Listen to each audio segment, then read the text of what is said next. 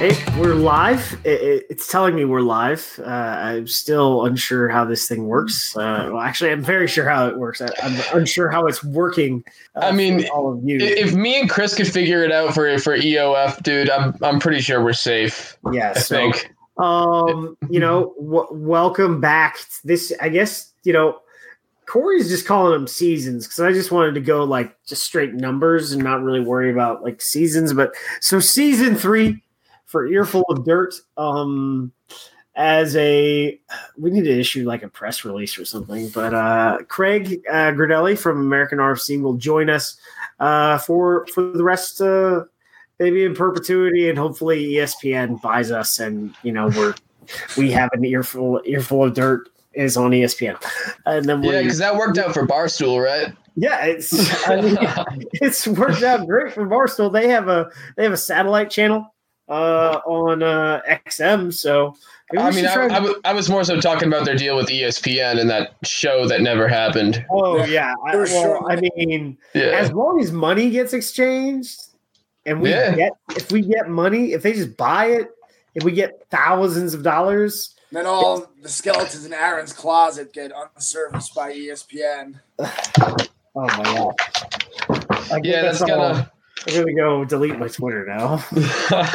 but um, delete everything from high school. Uh, so uh, you know the the the Texas LSU game was pretty awesome last night.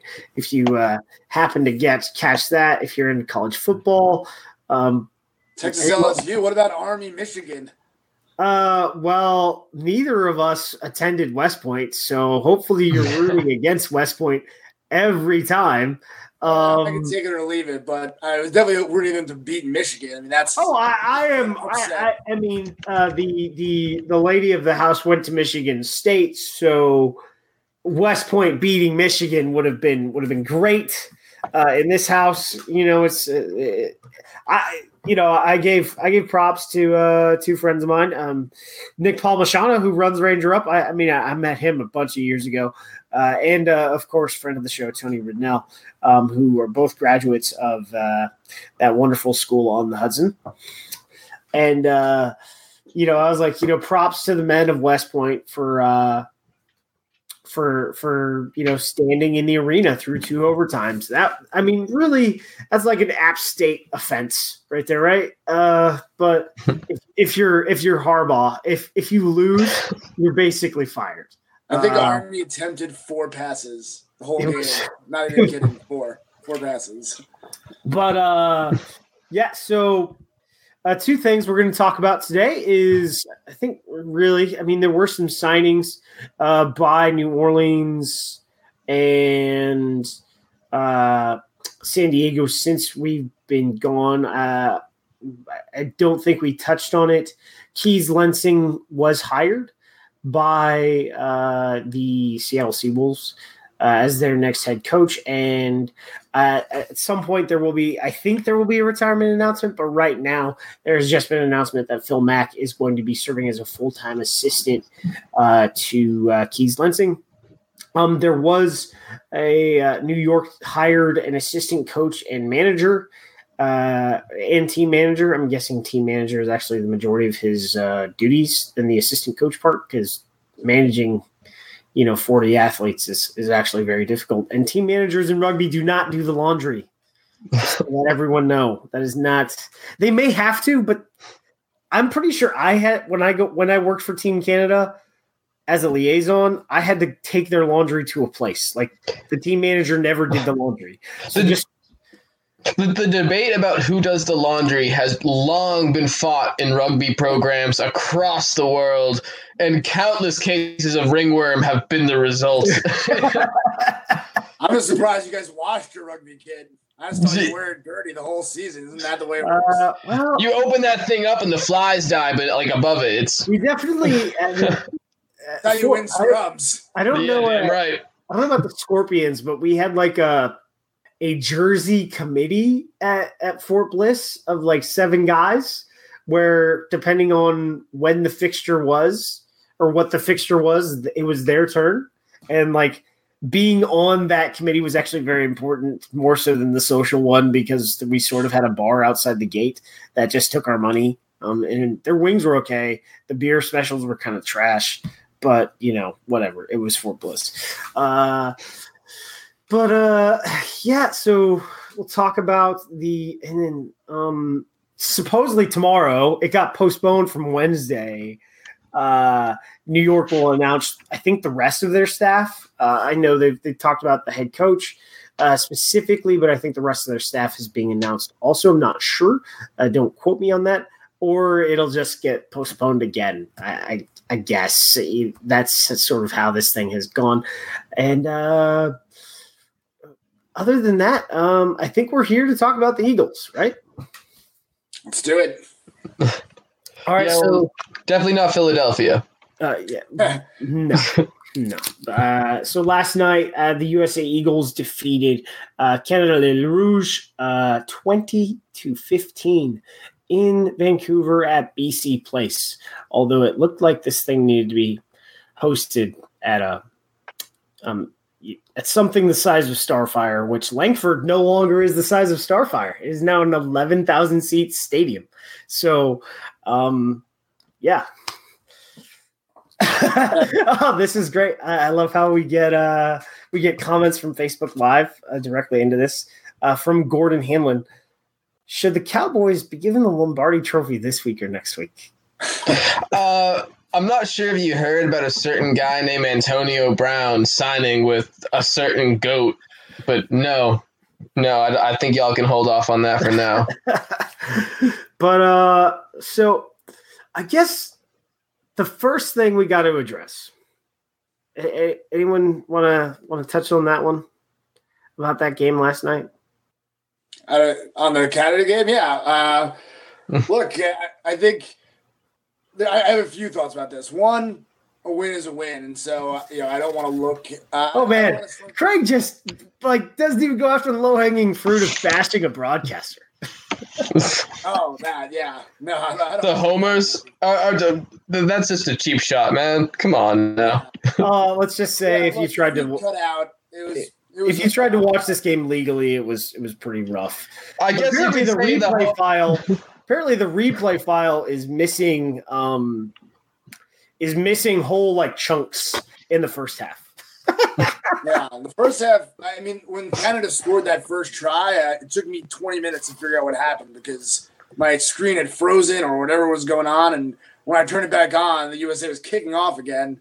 Um, I think it wasn't until halftime until I actually saw how Canada scored the first try. So yeah, it was it was a struggle of broadcasting for a while there. Though I, I will say the second half, I didn't I didn't have any issues. yeah i had one dropout in the second half although i was expecting one to happen like like that like that and it, it didn't happen uh but two big dropouts like big time the first canada try and cam dolan's try because all of a sudden screen goes like the audio's there screen goes black Yeah. Screen goes black and i'm trying to figure this out and i Yeah. like And reload the it. audio was something weird. It was like, and her shoe's loose, and that's all. You couldn't see what was happening. We were mhm. talking about a shoe, and then next thing you knew, USA was in. And you know, th- my, my big question is is you see companies like you know like like Next Level Rugby and like and, you know and Gift Time Rugby and stuff like that who don't have these problems when they whenever they broadcast. Or I mean, like, they do have these problems from time to time, but just not on the infuriating level that Flow does at, at you know for, for games like this. So what is the disconnect? Is what I want to know. Here's a good one. I need to ask somebody. So that so Flow hosted in Austin at their headquarters a uh, a watch party.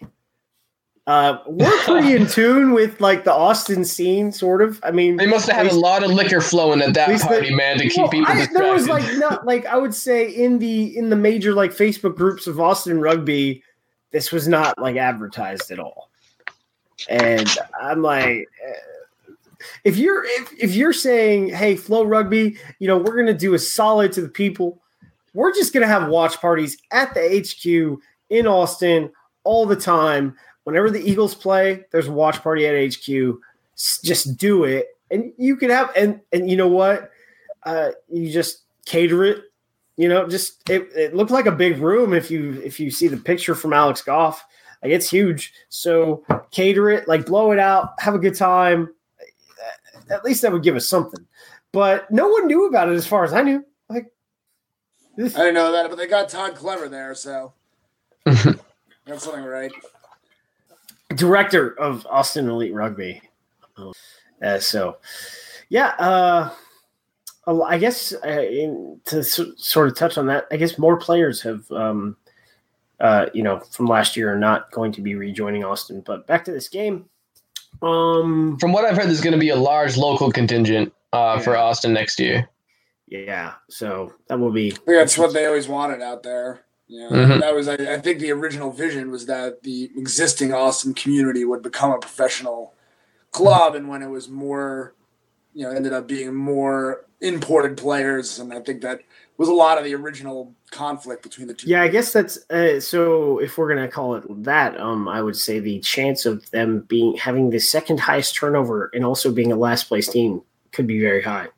If you're just going on local players, we we know that, uh, you know, based on Yes, Houston season one, Austin season one. They had a lot of local players, both both of them, and they were both you know bottom end of the league. So I think it really just depends on like building these rosters, get mm-hmm. younger, bring a lot of college guys in. You know, I, I, something we're going to see all across the, the, league continuously. I think.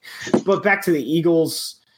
So first half. Uh, I mean, Liam, I, I think you said that this was the one half you got to watch. So.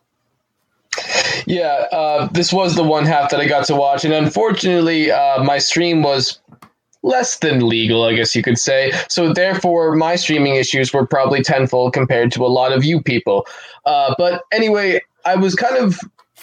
I, I, was kind of thrown off by the by the lack of consistency in terms of ball movement uh, by both sides. Uh, however, I you know like uh, the, the, USA was able to keep it uh, I guess keep keep it in their favor by every now and again finding the gaps. They definitely were able to draw Canada into the into the middle of the field while they stayed a tad bit more disciplined on defense. Uh, and unfortunately, that's all the commentary that I can really have uh, uh, on terms of on terms of an educated level. So back to you guys. yeah, look, I think you know. To me, that has played out pretty differently, even though neither was that high scoring. So it could potentially be a little overlooked. But I thought in the first half, the USA played pretty well defensively uh, but like when they were trying to play, both I from the replay I saw of Canada's first try because the original feed was cutting out, and the second try they scored in the first half were both kind of mental hiccups where the defense just didn't get set and Canada you know made a cheeky attack towards a, a weak side, a weak end of the, the pitch. Um, and those are the two times they really um, you know made good uh, attacking ball. When the U.S. was set and trying, they were doing a pretty good job of containing Canada, as we have for a few years now. So uh, I thought, all in all, it was good defense in the first half, absent those couple of uh, mental errors. But I thought the attack in the first half just had no direction to it. Um, I mean, they didn't seem to have any idea. Like when an attack is going well, for me, it's slowly building something, right? There's phases that are setting up a larger picture and you do 14 15 phases and each one builds on the last and that creates your opportunity. It looked like they weren't building anything. They were just randomly here's a you know, forward crash ball. Here's a forward crash ball this way. Here's a kick with no kick chase. Um, so they just looked like they weren't they didn't have any overall guidance of what they were doing um, it was just like Joe Taufete'e try to make something happen. Maybe he'd try an offload. That was about as best as you got in terms of uh, attacking creativity in the first half. I think that when I look at the first half, I, I am. Uh, when I look at this game, it, it's it's really hard as a fan, as sort of an analyst. As, as a fan, first I want to win everything, all the time. Just I want to win. Um, as an analyst, it, it was a struggle. Like they had, if you look at the first 20 minutes, they had all the ball. I think we possessed the ball for under under a minute and usually about f- maybe 20 to 30 seconds at a time. They weren't really efficient with their ball. And I guess that says, you know, our defense was pretty good overall. They did score. Uh, they when they when they could get uh, to the corner. They were relatively efficient with their set piece uh, in in the first half. In the second half, uh, our set piece defense was really good. But in the first half, well, I didn't see one of the tries, so I, I couldn't really tell you what happened there. But I think it was looking at World Rugby's uh, flow.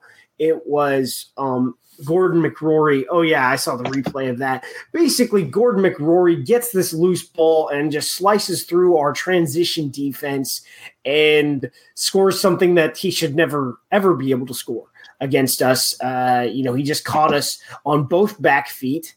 And, you know, if, if any of our defenders had just fallen over, it would have that would have been the only thing to make it like more seemingly possible because we were completely out of position. And it was kind of one of those Phil Mack uh, uh, Phil Mack or Nate Augspurger type quick runs in in loose play. And it it, you know, normally those those things shouldn't happen, especially the way we've been playing defense and the way we've been able to, to pick up. Uh, and then, you know, we just played like complete ass. Uh, another one was, you know, Peter Nelson. I guess you're you're definitely seeing why they brought him in and having him play fullback has been, uh, you know, really good. And I, I think he's going to sit there at fullback instead of ten for him, like he did in this you know, in this one because it does take away um, some of their attacking prowess. But then you you need to find a way to put Parfrey on the field because he's also a very dynamic player. Uh, but you know, we were sluggish, and you knew we were going to be sluggish. Uh, w- what are the positives to take away from the first half, and even going deep into the second half? Is uh, could our first was our front row our first choice front row healthy? Uh, were they able to play a good amount of quality minutes? And we saw that they played uh, 50 minutes together. Uh, and then uh, I think Fry ended up playing around 80 minutes when Olive Kilifi had to come off the pitch uh, for an HIA, and Fry finished the game there. So it was very good to see. I mean, personally, in the last couple of starts for the Eagles, I really haven't been a fan. His form has been off, and he's drawn a lot of penalties, or should have drawn a lot of penalties. But in this game, oh man, he forced Hubert Buydens and Sears Djustice Duru to concede like I I'd have to go. It's not on World World Rugby doesn't have uh, the penalties on here, but uh, I think he forced both of those guys together to concede a total. I think it was like twelve scrum penalties. I'm not sure. It was a lot. Like they like whether they went whether the scrum went down or didn't. Uh, the old tactician Eric Fry looked like you know he was ready to ball. Um, and you know, just just seeing just TD just being healthy and being competent, uh, I don't necessarily think, uh, you know, uh, not Sears Djustice Guru and not uh, uh, not Hubert Buydens that went up against uh I'm sorry, that went up against Eric Fry. That was like Jake Ilnicki and Matt Tierney, and and the commentary was the same for there. I think Hubert Buydens uh, did struggle to Hubert Buydens is definitely Sears Djustice Duru. Uh, or uh, why do I keep getting that wrong? Djustice Sears Duru. I'm gonna get killed when our Canadian listeners uh, listen to this. The judge, the judge. I'm just going to go with the judge. Uh, I think Paul Mullen and T definitely, at least against these opponents, showed that they both can both can scrum well. Uh, I, I, did. I thought uh, when looking at Canada, I thought, you know, I thought Buydens he's in shape. He's ready to go. I thought he scrummed okay. If you're a Canadian, um, although you may be wondering still why Rob Brower isn't on this roster at all, like because he's not and that's sort of it's going to be a hole for them, I think, based on who their schedule is. Because Namibia, I know that they're targeting teams, or they're hoping to target Italy, or they're hoping to target Namibia. But both of those scrums are going to probably are going to be as difficult as you know our front row was last night, or harsher. Like they're they're gonna they're gonna be facing some some gunslingers, you know. Um, Oh man, someone uh, someone loves Cam Dolan. Yes, we'll t- we'll talk a little bit Cam, about Cam Dolan in a bit. And so so for Canada, they they we played really badly in the first half, uh, and they were able to take advantage of some of that. But then, so they went up 12 0, but then we outscored them 20 to 3. Um, going in like if you we ended up scoring our first try cam dolan man that that guy is a try machine if if you want to know uh mm-hmm. at at you know minute 36 and so for you know they score their second try minute 16 so from minute 16 to minute 80 we outscored them 20 to 3 so I, which is still I, not that much. I mean, that's a good outcome compared to the first few minutes, but relative. I mean, before this match in our quick preview, we were predicting a 35 point win. So oh no, I, I mm-hmm. they they covered the spread. Yeah. They, oh yeah. Uh, comparatively, we like like I said, we did I, we didn't play well. We played yeah. horribly. But I will also say Canada like they were playing with a lot of energy. You know, they had that we're the underdogs, we're home we want to go to World Cup. We have a chance at an upset. They smelled blood. I thought they they were playing well with a lot of intensity, and I feel like in the past, you know, maybe not recent past, but you know, five ten years ago, you know, USA when they start to see that kind of adversity and that kind of intensity, the mistakes would start to compound, and that's when a, a game might run away from them. Here, while they didn't play great, they kept their heads in it and they still never really lost their confidence in my view and they grounded out. So I again I, I agree obviously clearly from the score it wasn't the best the USA has played in, in recent history, but uh, I was impressed with their intestinal fortitude to yeah. stick with it and you know get the win away with that sort of opposition coming to, at you. To finish that first half, uh, only down two points shows that even when we start poorly, uh, we can come back, yeah. uh, at least against um, relatively like for like opposition, because right. Canada is is below us, but talent level is is pretty similar yeah. overall. Um, they have a bunch of guys in MLR, they have a bunch of guys in Europe, they have a few Southern Hemisphere guys. When it comes to the the when it comes to overall professionalism, if you look at their wider pool. Uh, as far as makeup of professionals is relatively similar. Now, in their named World Cup squad, they have like five amateurs. So that's where it kind of gets weird. And they had some amateurs on, on the field on Saturday. But overall, athlete for athlete, were were relatively similar. Like uh, I'd I'd take I'd I'd I'd, I'd take Tyler Ardron tomorrow. You know, I'd, I'd add him to our squad. Like he's a mm-hmm. very good player. Uh, Mike Sheppard is, you know, I, Mike Sheppard in a lot of ways is very similar to Ben Landry. Yeah, uh, you know, they really are. I was thinking that too yesterday watching it. And so, uh, and then in the second half, we just started. We just, you know, we we knew where we were, and we just started to build upon what we were. I thought that you know, as a halfback pairing, uh, we definitely were cold. Oh my yeah. gosh! Uh. And Nate, stop box kicking at midfield.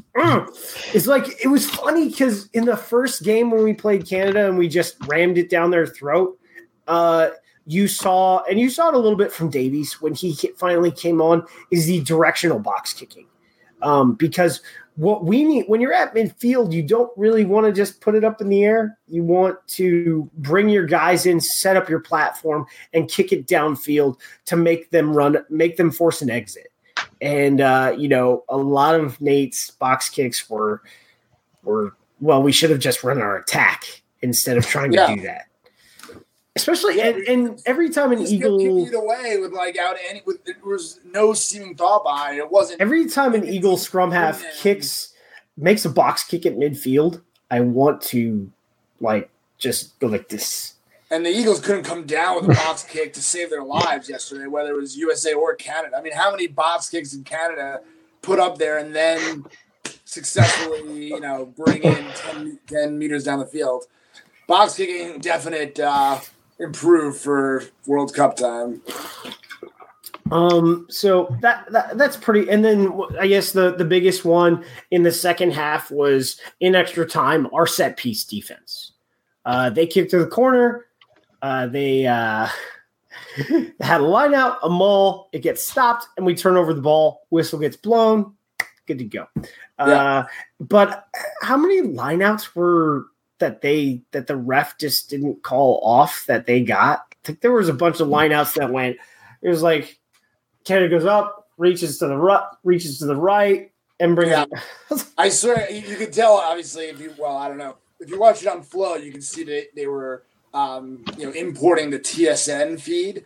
Uh, I swear the, the camera crew was part of the Canadian team. Like you, they never gave you a. Every time I thought I saw a not straight line out, I'd watch the replay so I could you know confirm what I had originally seen, and they never showed you a replay where you could judge that angle. And then even uh, Canada's second try, uh, Nelson's try in the corner off the penalty, looked like he was in touch to me. Somehow there was no camera angle of the actual grounding to review it. Um, so, Mr. Mr. Hold on, Mr. Gaudelli, are you calling conspiracy right now? do we need do we need to do investigative reporting? Is this Flowgate? Is that what you're telling me? I, I, support that. I support their effort. Hey, part of the team, everything to win. Good for good for TSN. Uh, you know, being being out there to help their guys. But uh, yeah, the best part. The best part is so this is like a national broadcast. This is a test, and it's every time like every time there, there's a game on TSN and Gareth Rees, who's a former Canadian guy, that when it was when games aren't on TSN, it used to be Brian Kelly, uh, who was the communications manager, and Gareth Rees. It was pretty awful, but at least when I forget who this TSN guy is that always that does the rugby, it always feels like it's a hockey game. But man, Gareth was commentating like he I mean, A, he was a homer, but it was like he's not he wasn't commentating as if he was a, a Canada rugby great. Uh it was like he had I, I don't know, man. You had it was like you weren't watching the game or didn't haven't seen rugby or played rugby all your life. It was it was awful. Uh, no one loves. Oh, that was a big hit there, guy. Don't you know? it was sort of like that. Um, oh, he, he, he ran fast there. Oh, I've never seen that before. Eh?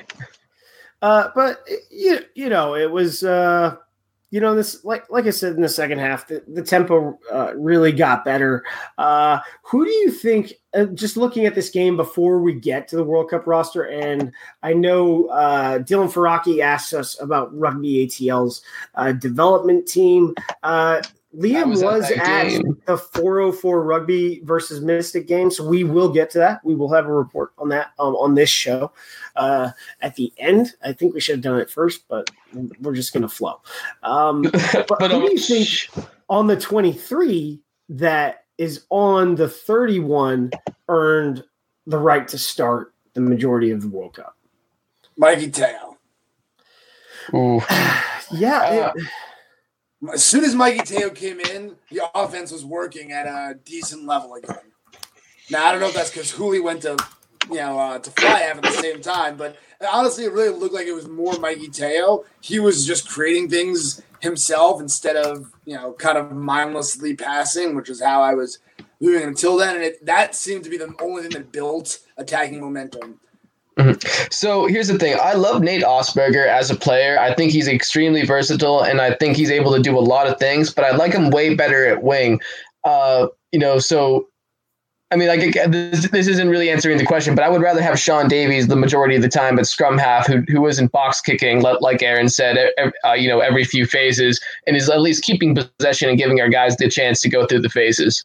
Yeah. So th- this like this one specifically was, as I said, a a shake off the rust, and I, I think we did no favors for Nate Augspurger not playing him at all during the the PNC. Like that he was he was the coldest like player I've ever seen um, out there. Uh, you know, and then like the chemistry isn't really there between him and and Will Magie because they they don't play together. Whereas Shaun Davies and Will Magie are you know they're brothers. They they basically have have lived with each other for a very long time. They don't live with each other now, but over a period of years, uh, playing together in Glendale, they're they're like this, you know.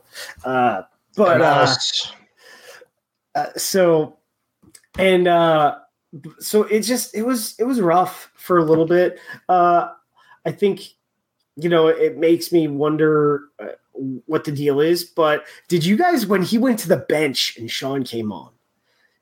Craig, did you see Ruben DeHaas's facial expression? uh, no, I did. No, I, you you, you need to go back on the replay and watch that, and it's like he's like he's like I'm on the bench for this shit. You're a regular Frank Caliendo there, dude, doing doing that impression. I want to hear your South African accent too. but the Haas wasn't in the 23, right? So no, he wasn't. He was just on the bench because, like, so the traveling reserves that that don't uh that you know don't play, they don't go up and chill in the suite. They're in street clothes, uh, you know, and they're on the uh, at the end of the bench. And and his expression when when Nate Augspurger comes off it is it was priceless. He's like, yeah, I got. It's like I didn't get to start for this. I feel like you you got the the the good and the bad of Augspurger, and I you know I was talking about before the game. I didn't think he had a great game overall. I was happy when Davies came in, but uh, he did have you know that one similar to the the first Canadian try where he picked and went uh, on the weak side. I think it was of a scrum, and he ripped. Yeah, he grabbed he grabbed that loose ball. It was a it was a Canadian scrum, yeah. and uh, you know he just did he did Nate Augspurger things, and you're like yeah. that's that's why he's on this team. I mean, he's our he's our him and DeHaas, I guess, but I, I would say he, I would give him the edge in terms of just purely attacking as a ball carrier as a nine. Um, but it, you know, you could see in this game, I don't know if he was nervous or what, but he didn't look like um, he was ready to be the distributor general type of nine the way that Davies and DeHaas are. So, uh, you know, it, it, was an ugly win, but it was a win in the last 12 meetings against Canada. The United States is 11 0 1. Uh, the draw was during World Cup qualifiers when that was held. I forget where that was held in Canada. I forget. It wasn't at Halifax. It was I think it was in Toronto somewhere. Not sure. Need to, need to look that up. But that was that was it was the draw, and then uh, it was Mark Anscombe's last game because he was fired shortly after that, and uh, you know I was at the test. The second test uh, for the qualifiers in 2017 uh, was uh, in San Diego, where we we beat the brakes off of them. So yeah. Uh, uh, that's that's that's warm ups. I I think Craig, we we talked about uh, what we wanted to take away from the PNC and, and warm ups overall. Liam, you probably, I'm sure you you listen to that. If not, you have your own takeaways. What do you think uh, we've taken away from this World Cup prep? I mean, we've had uh, Gary mentioned 10 weeks on his thing, but some of the guys have been together for 12 weeks. So this is like this is a tier one World Cup warm up. Mm-hmm. Yeah, we, we've had a tier one world nation World Cup warm up. What do you think we've we've been able to take away from that? Well, one of the most underrated things that I think we haven't really touched on yet, or we touched on it a little bit, is actually fitness, and especially so take, taking this game against Canada, when you're able to finish 20 to 3, even in a game that's not exactly technically sound, finishing out 20 to 3 just says a lot about how you're able to go through the rest of the game in the second half and you're still able to perform and put points on the board. And so I think we saw in, uh, during different instances uh, throughout the PNC, even though we, we didn't come out on top, we were able to stay in games late. And when we did st- sort of uh, start to fall out, it was against really tough uh, competition, um, such as uh, Samoa and Tonga.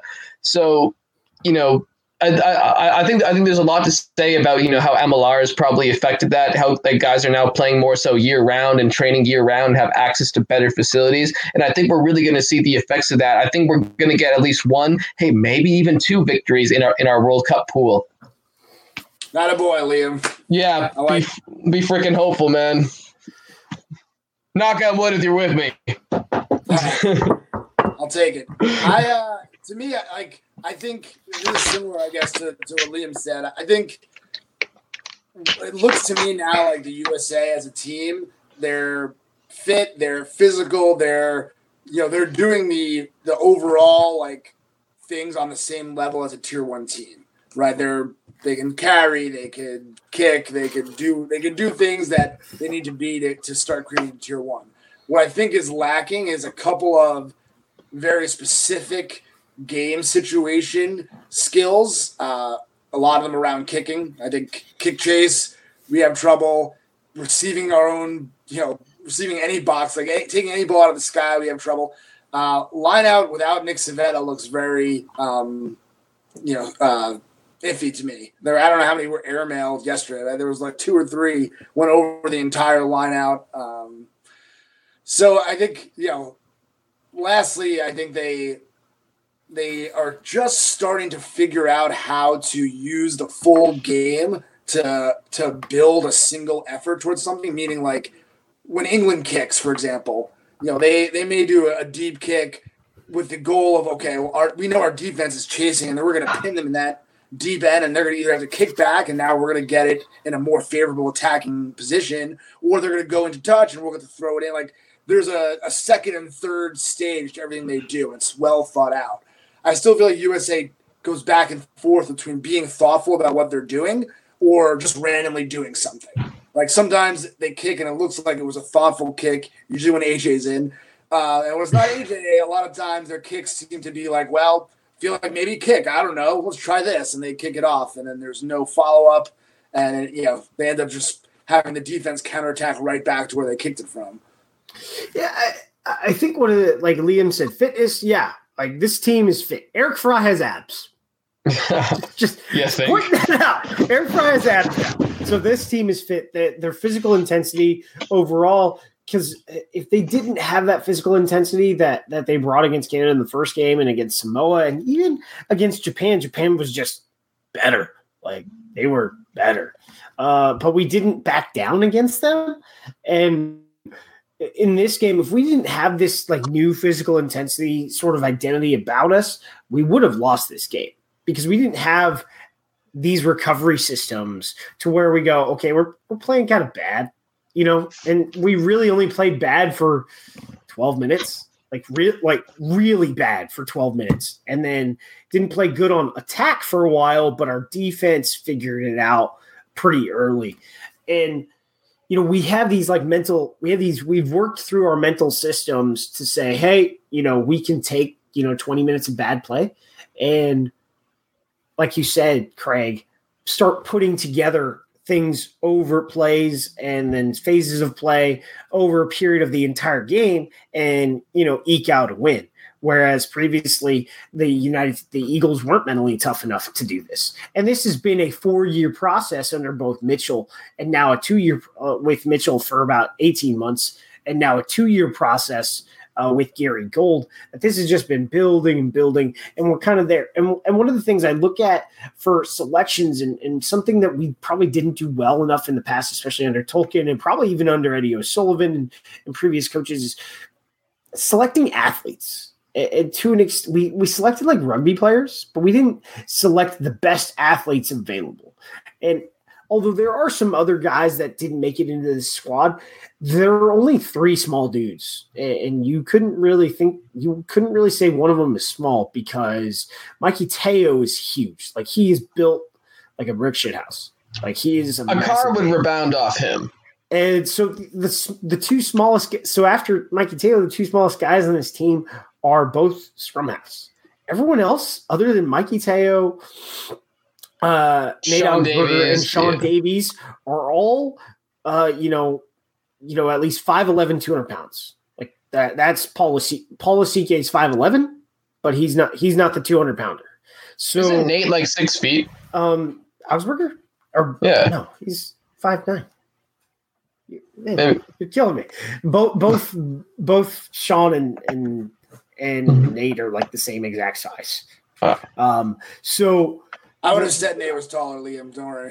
Uh, but uh, you guys need to come out to more games and stand next to these guys. I, have literally met Nate. Like, well, uh, I, know, I, I, don't know. Just because just... just because you're taller than him doesn't mean he's taller. uh, but uh, you know, if you athletic size and strength and ability, we're, we're like we're starting to select the most fit guys available. Like that was started with with Mitchell. If you're not fit for camp, you're going home and that level of accountability, that level of player ownership. And, you know, after the 15 World Cup, it was I didn't know what this team would look like because it was a bad it was a it was a bad run. Um, and it took a lot of caps being de- took a lot of debutantes that got thrown out, you know, just needed to see what they could do. And especially early on, but this team is ready. And we sadly get the worst pool uh, of the tournament to be ready for something like this. We, if we were given Canada's pool, you know, we'd we'd beat Namibia and we'd have a chance against Italy. Or um, there's another pool that's pretty weak. I think it's um, Samoa's pool, and it's like okay, there, there's a chance at two wins. Whereas, I mean, there's I'm looking at the Tonga game. It's you know Target, yeah, and that is a real win right there. If we are healthy going into that game because it's on short rest, we should win that game. Um, it, it'll be probably pretty close, but we should win that game. And then if Argentina or France have a weird day and we have the best day ever, could something happen? We could have a great game. I don't know if we'll win, but we could at least look good. And looking good's cool when it comes to the World Cup and you're not like the All Blacks. so um yeah, so moving on, uh everyone got to to see the the announcement for the World Cup, right? The World Cup, Oh, yeah. uh, the USA roster. So uh, I thought the video was pretty cool. I want to find where they found out World where they Cup got. of weightlifting. It's three minute video. the team in the gym. yeah, that that happened. Uh, but we also saw um, it, within that announcement there was uh, where did this thing disappear? Oh my gosh, I need to. So, as part of that announcement that was on there, you had uh, this really cool video montage. Yeah, it had a lot of weightlifting in it, but it also had footage from the 1920 and 1924 Olympics where the U.S. won two gold medals. Yep, Yeah. I'm looking at it right now. I, I liked it. I mean, it, it was a lot of the gym, but I, I thought, you know, the music, the text, the way they revealed, you know, voices of the captains at the end, it, all had a good feel to it, you know, a, emotional, inspirational type of feel. And, you know, I, I feel like you're normally sitting here complaining, why don't they ever do anything like this? Well, they did something. So, you know, uh, next time I would have, you know, had a little more rugby in the rugby video, but uh, I, I think yeah, B plus for me from for the uh, promotional. Yeah, over. I mean, hey man, like unfortunately, rugby fans are like Star Wars fans. You can give them literally exactly what they want, and they will still bitch and complain. I think once England did their video, they kind of set the standard. And you know, I talked about it with you, Craig, earlier uh, in the day about what I would have sort of liked.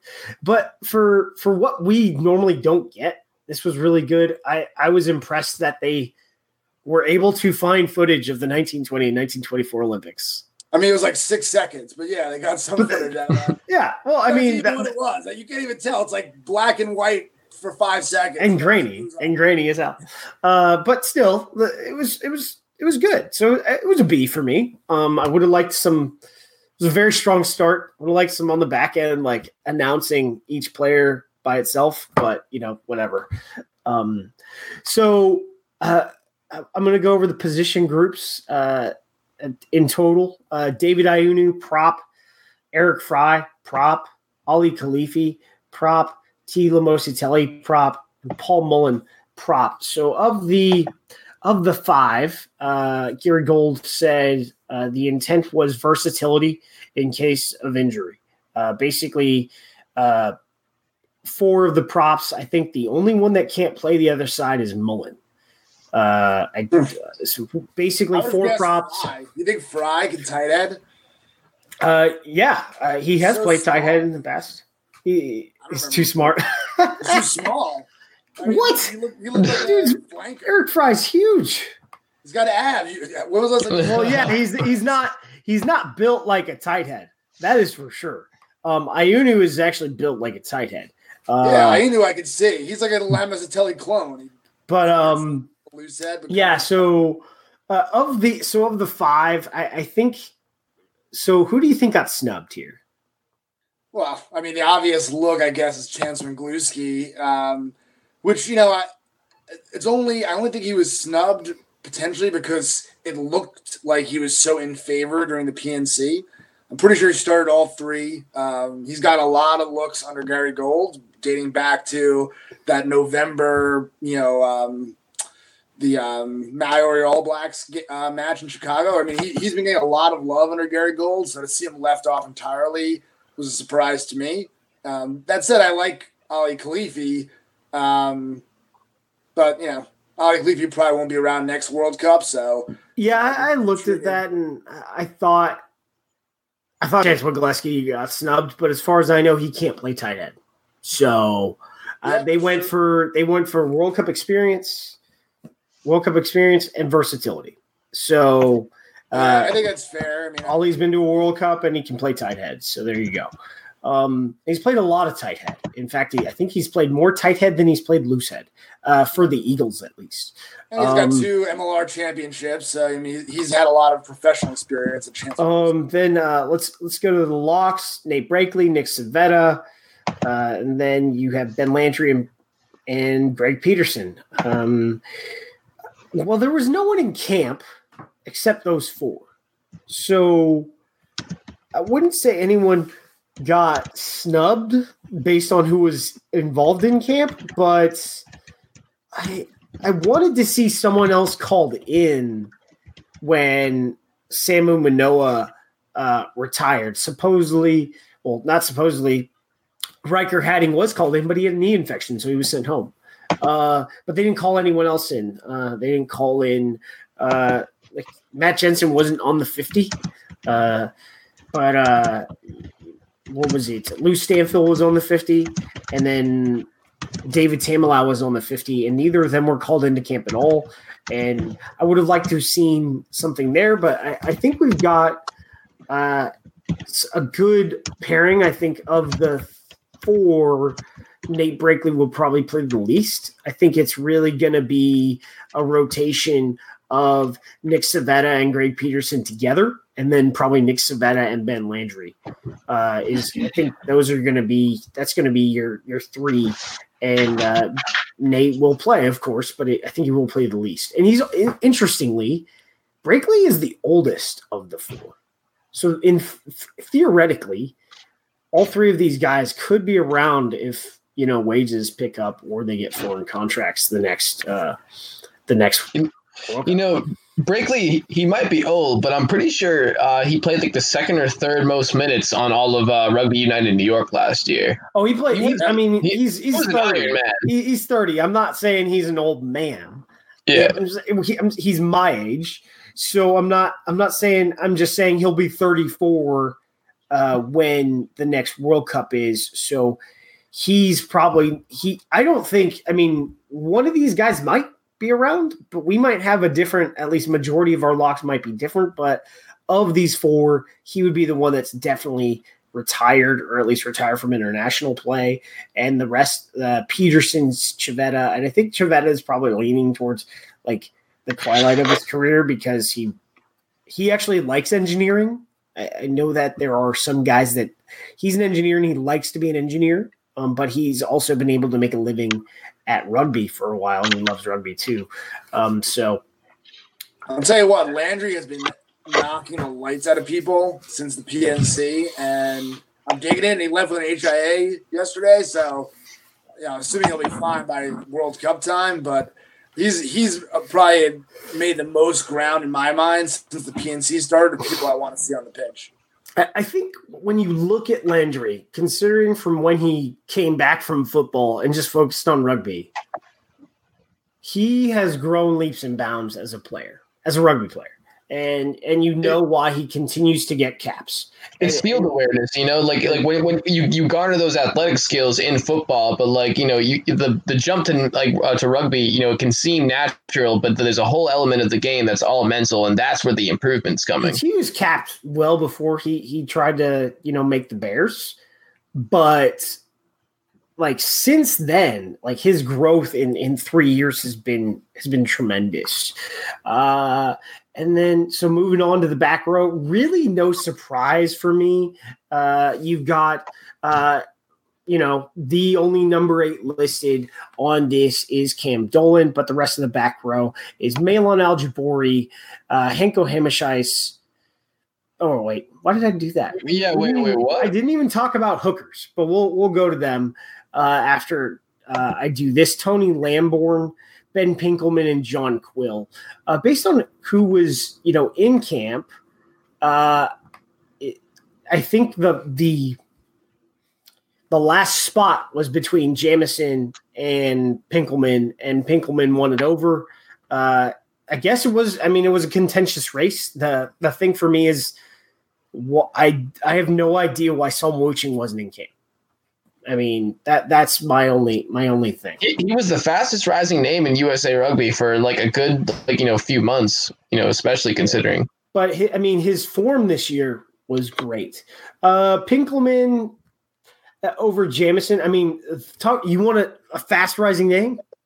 Was Jamison when he started starting for the SaberCats, and that pushed him all the way to a cap in Mhm. you know less than you know six months of being in the United States.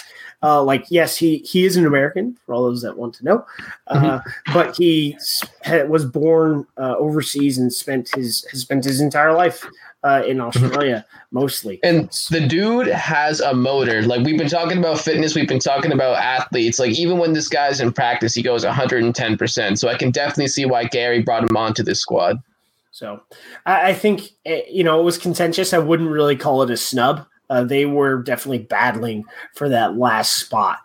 Um, Yeah, but I will say, I, when I first, you know, coming into the PNC, and when you saw the the names that were available, I thought uh, Jameson would have the edge there, and I thought Pinkelman would probably get left out of the Japan team. But seeing them play in the PNC, I didn't think either blew each other away. But I, what did kind of occur to me over time was. I think Pinkelman coming from the 15s program or the sevens program rather that's been so successful this year you know, you want. I feel like you want some people that have that habit of winning around too. You know, just that winning mentality, and he's achieved so much with the sevens team. Uh, whereas Fa'anana-Schultz, sorry if I mispronounced that name. Uh, you know, Fiana. accomplished in the I uh, learned it. you know, Fiana. the. Fa'anana-Schultz. Um, yeah, that, that's a big one. Um, then moving back up to the hookers, my position. I don't even know how I missed this. Uh, of course, uh, Joe Taufete'e.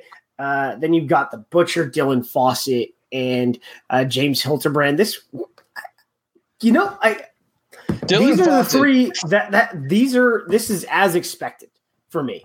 Um, they Yeah. did have six hookers in camp.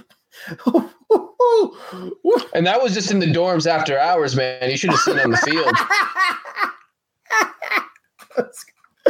Uh, but yeah, And, so uh, you you had Sosteni, Fayagi, uh, Kapeli, Pifeleti, and somebody somebody else. But there were there were six guys uh, that that play hooker that were that were in camp, and uh, they they all got used during the PNC. Actually, now that I think about it, so um, yeah, it was kind of uh, this is. I think these are these three are as expected.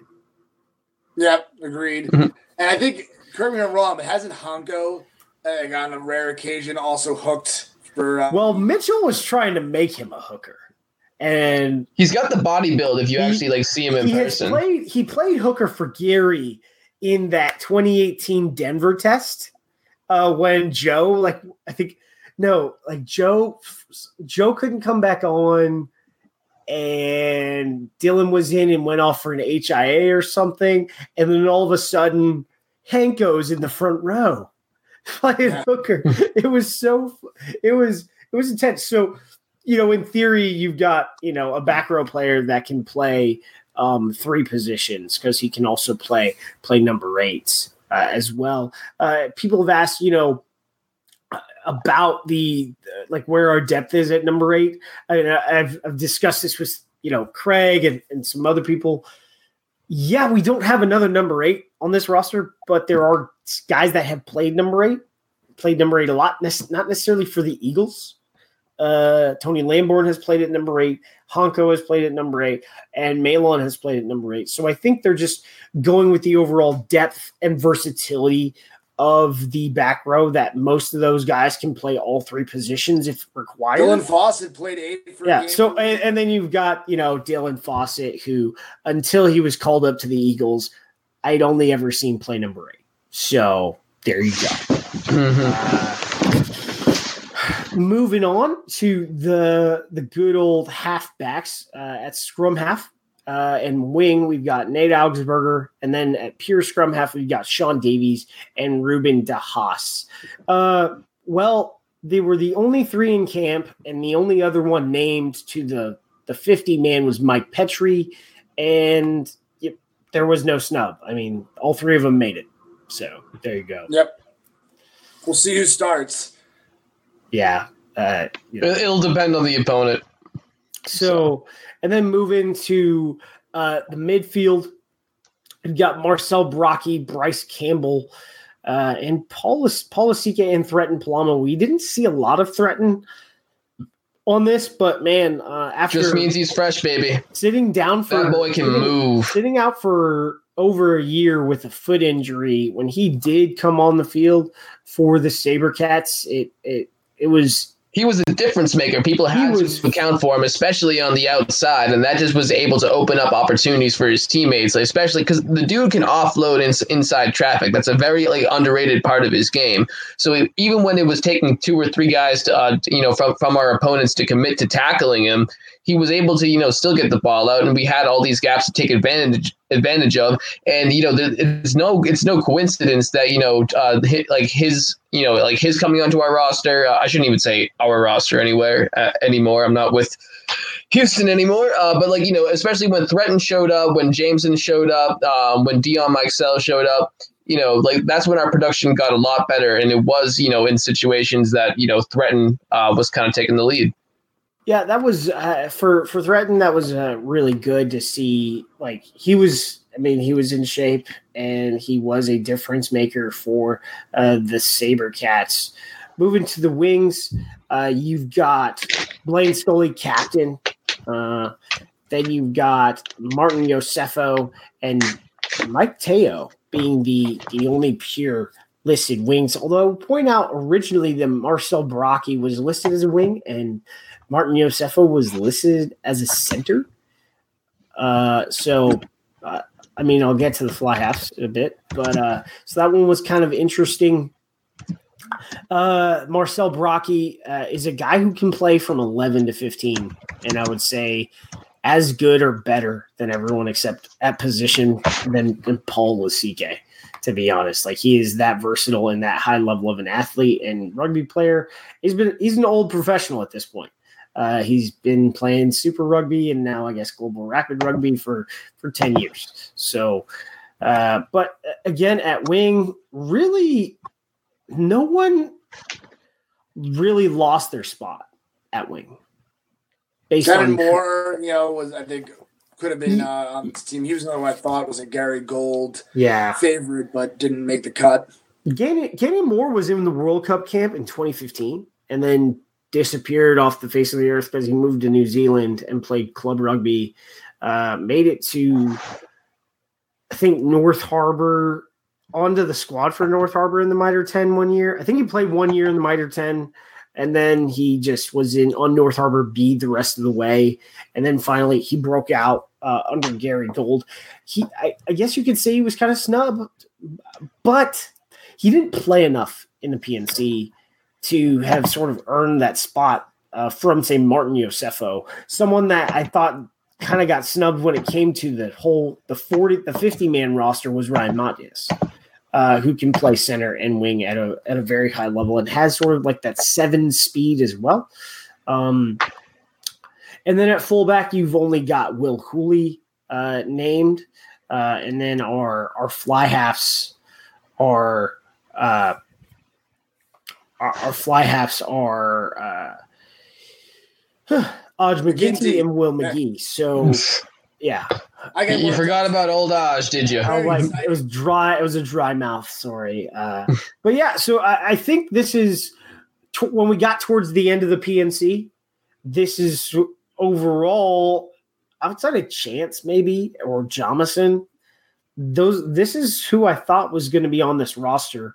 Um, it's really good to see Mikey Teo fit and ready to play. Uh, is that that's really important because he brings a different skill set. If you, I know he's listed as wing, he but he bring if you put him at fullback, he brings a different style of play than Will Hooley does. He can kick from hand uh, quite a bit, and but his all of his kicks are really putting the ball in play. Uh, he can get us out of a jam with some cross kicks, but he doesn't have the same leg as Will Hooley does. But he's in a way he's a lot more athletic than Will is, but he's like I said, he's a different style of player.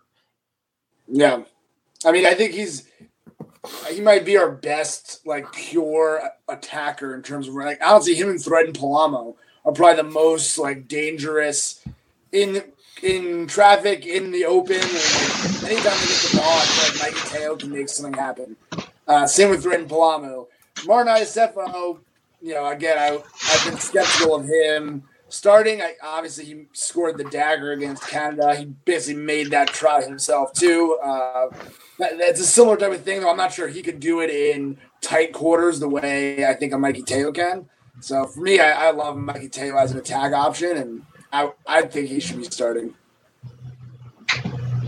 Yeah, I I, th- I think that uh, you look at Iosefo and if you're if you're wondering what happened, he he might have uh, he he might have played himself onto the starting roster. Uh, for me, I think Mikey. I I mean, I'd put Mikey hmm. Teo on the starting roster tomorrow. Like, yeah, well, M- M- Mikey is just like such a defensive presence out of the backfield too. Like, you know, teams have to account. You can't just try to kick into space against us when he's back there at fullback. You know, because he's so fast and he's able to adapt so quickly. Whether he wants to boot it back to you or if he wants to just take it himself and create some offense. So he like he like I'm not sure if versatile is like the right word for that. He's just so goddamn effective. I guess you could say. Yeah, uh, yeah. I mean, if you told me tomorrow that Mikey Teo was going to start at wing or start at fullback, I would not be surprised because he's and the the thing that we saw from him this year uh, was uh, when he played for San Diego is that he he's fit. Like he didn't look just like a pudgy kid like he did all on all those seven years that he played. Uh, he came back shredded and he was he was everything that he used to be and more.